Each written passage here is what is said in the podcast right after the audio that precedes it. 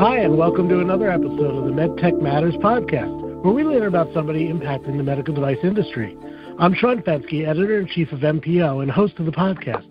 Today we're speaking with Mike Daly, CEO of OrthogenRx. Thanks, Mike, for joining us today.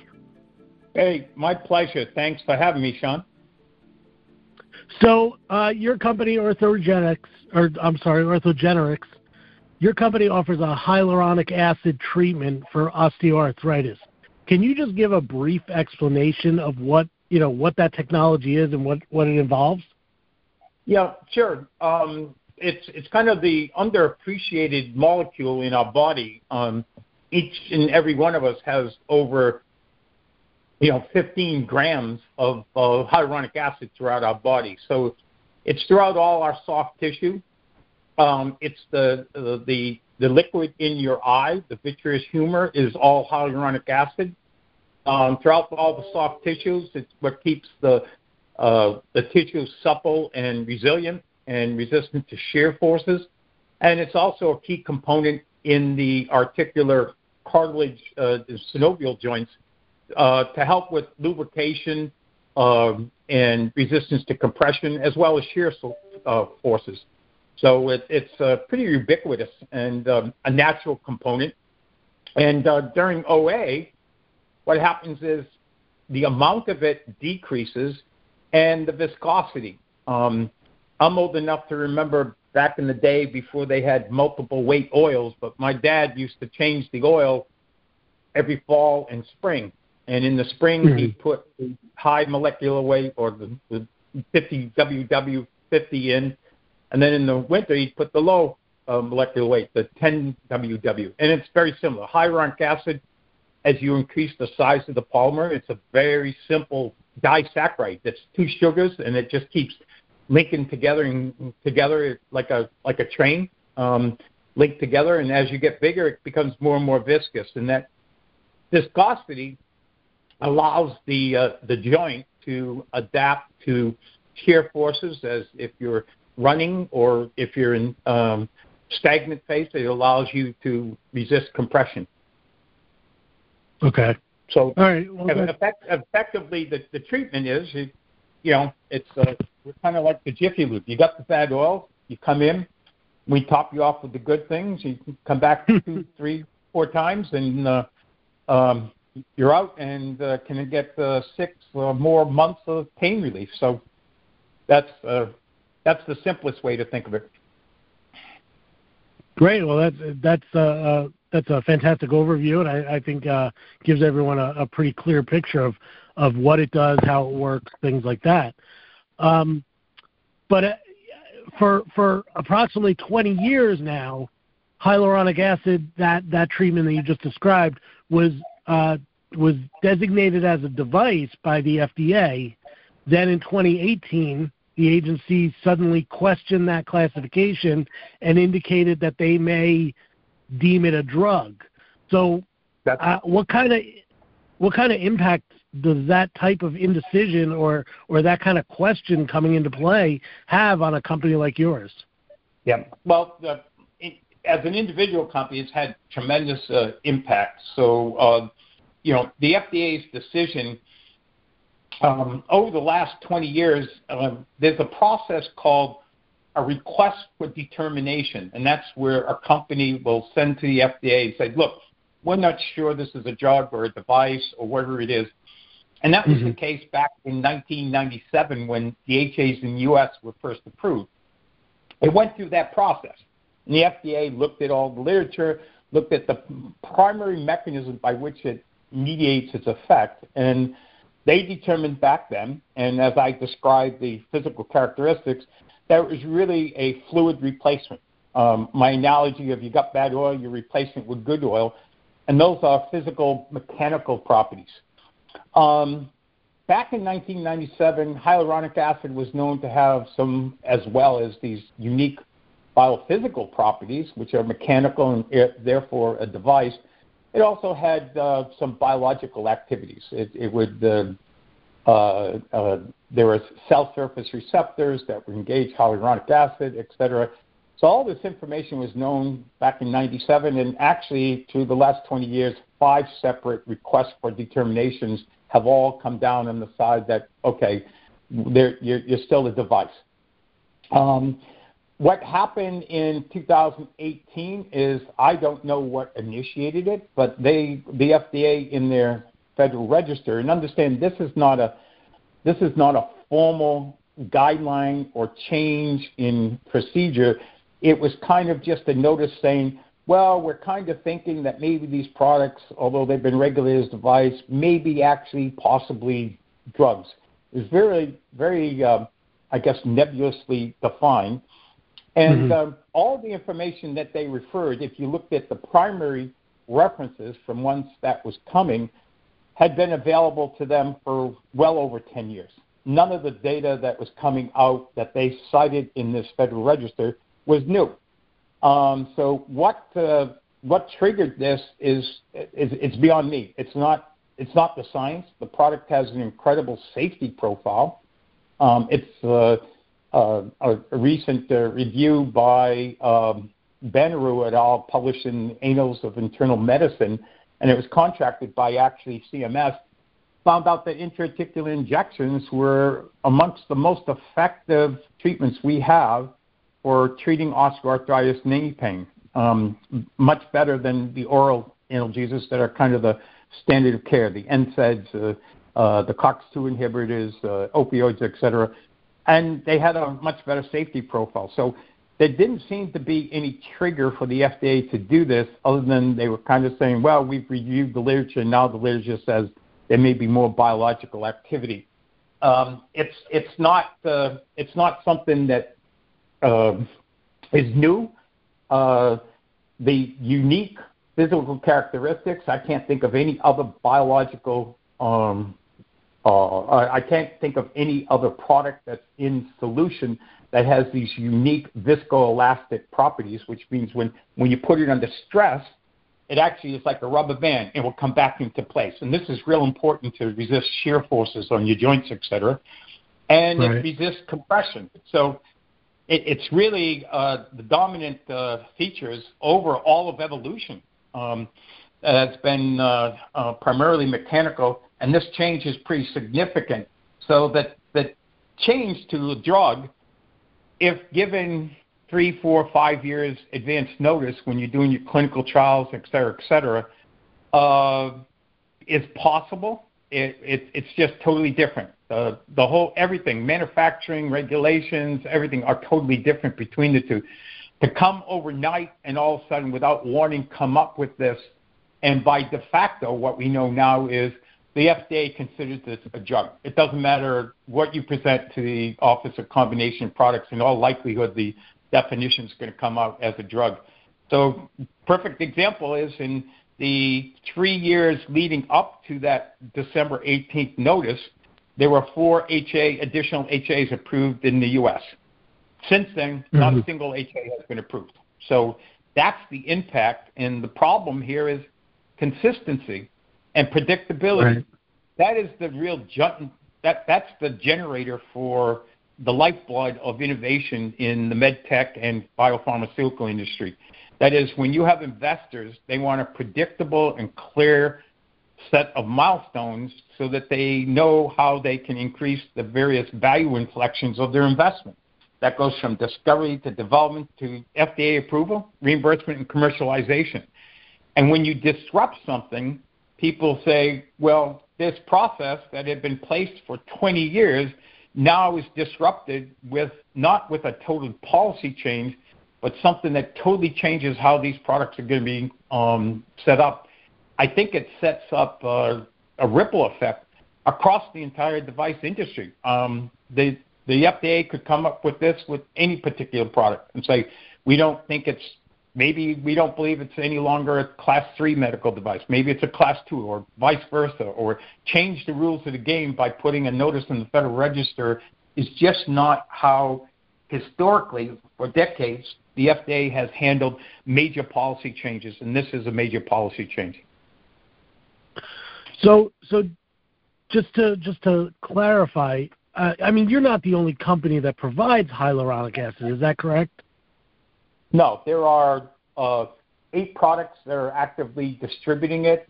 Uh, some of them manufacture it themselves, but there are also another six uh, manufacturers of hyaluronic acid that supply them to the distributors. Okay. And and as far as you know, I mean, you yourself, you would know for your company, but as far as you know, none of these other companies or manufacturers have done anything, have made any changes that would warrant this this shift in in uh, decision by the FDA. Correct? No, that's abs- absolutely right. And this, this this class of products, to my knowledge, and you know, there's always possibly something I'm not aware of. This product uh, in the U.S., approved in 1997 in the U.S., globally since 1987, there's never been a clear product associated death associated with, with this class of products. Um, and that's uh, injected into the knee. That's, that's, that's unbelievable. So when you look at our alternatives for treating chronic pain associated with osteoarthritis, we don't have a lot of great uh, great uh, options because you have the right. NSAIDs, you have uh, chronic use with NSAIDs, you have the black box warnings. You don't want to take opioids.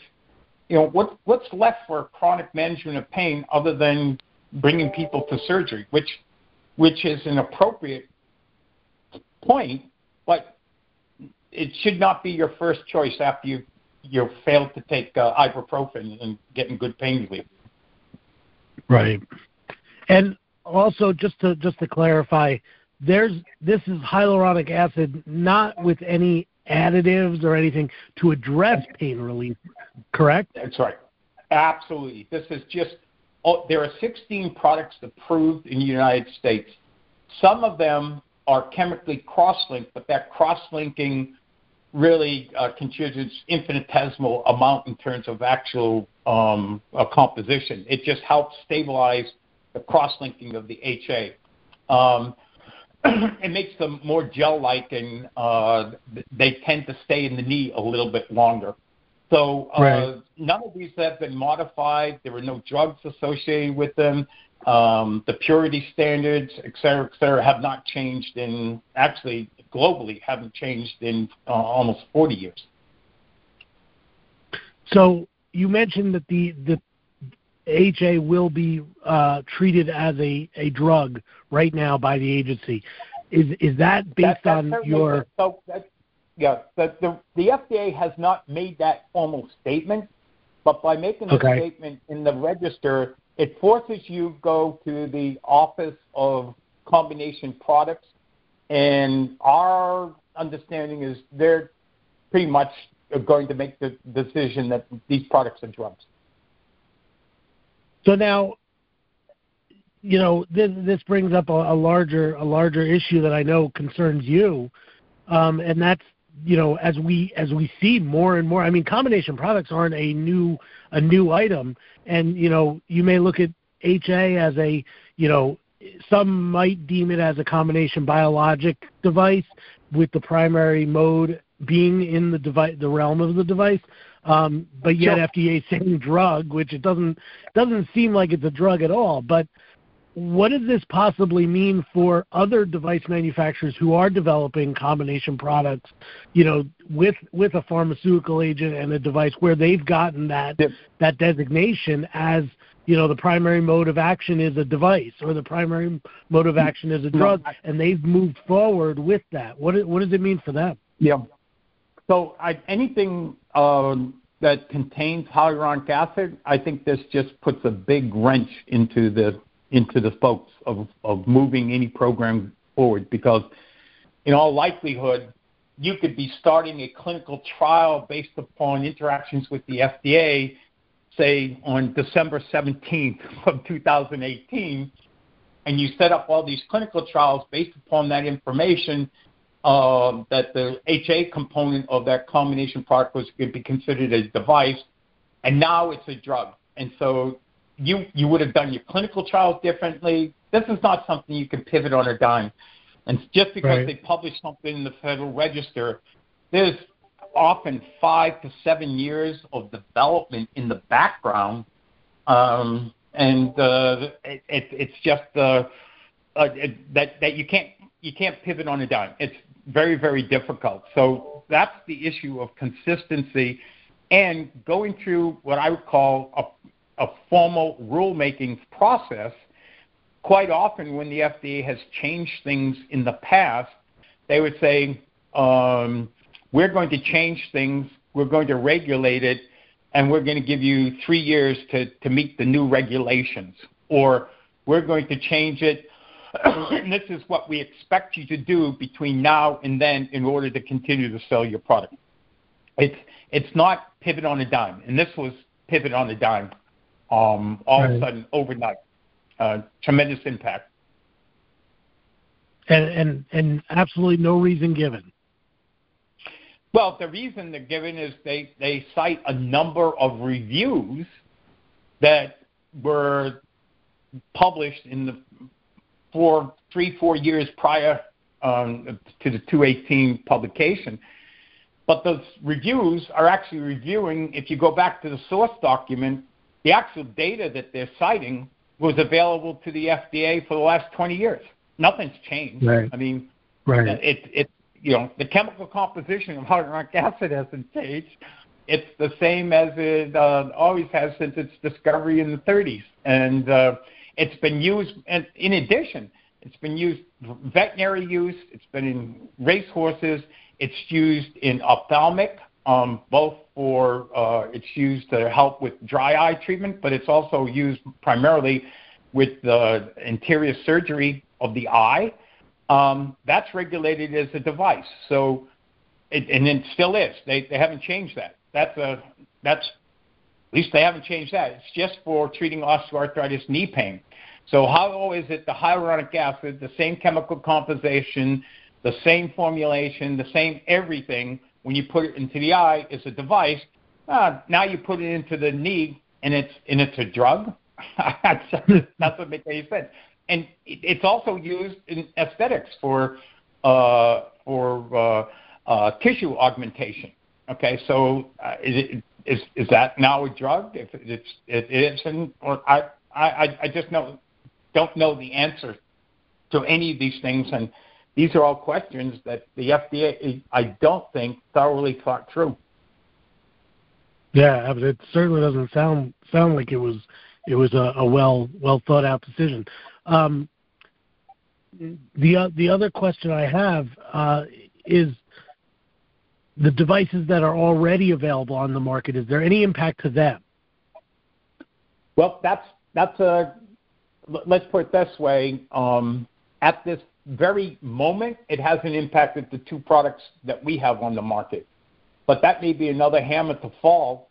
Um, you know, even tomorrow uh, another right. notice in the Federal Register will say, no, these are all drugs. And to give you an example, um, the implication is you, you, you constantly file, as you're aware, for class three medical devices, you're constantly filing supplements. Okay?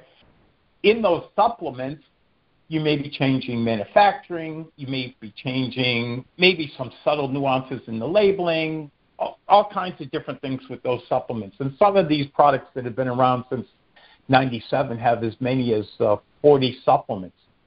In the Federal Register, it said before you submit these supplements, you should, uh, you know, ask for a designation.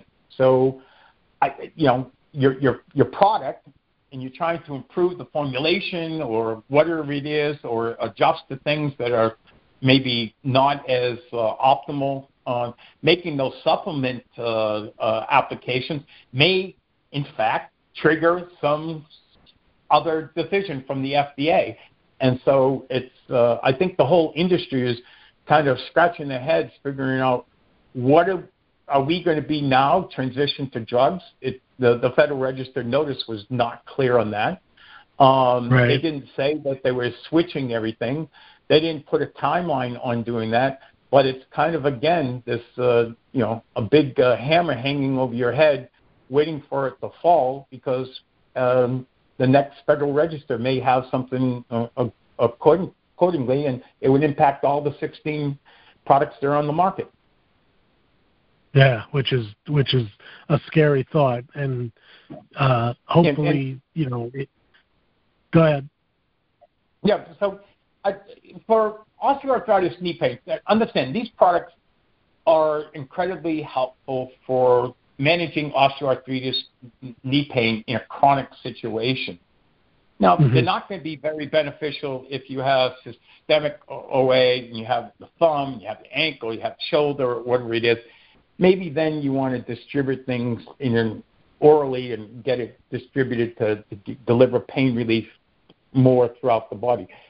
But this this this class of products has proven to be incredibly safe and efficacious for um, you know literally uh, hundreds of thousands of patients in the in the last 20 years, and uh, it it uh, I personally have actually had 36 injections of hyaluronic acid, and I can tell you these products are safe and efficacious.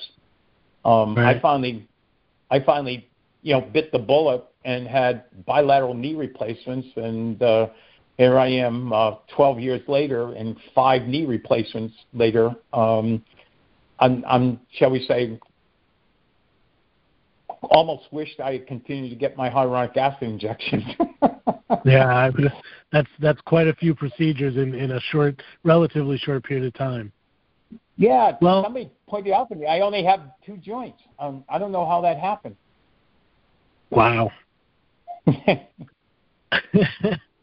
Well, unfortunately, that is all the time we have for this episode of MedTech Matters. I'd certainly like to thank my guest, Mike Daly, CEO of OrthogenRx, for uh, sharing those insights and, and, you know, giving us some some uh, information about what's happening with uh, hyaluronic acid and the uh, FDA. Uh, until next time, I'd like to thank you, the viewer or the uh, listener, for for tuning in.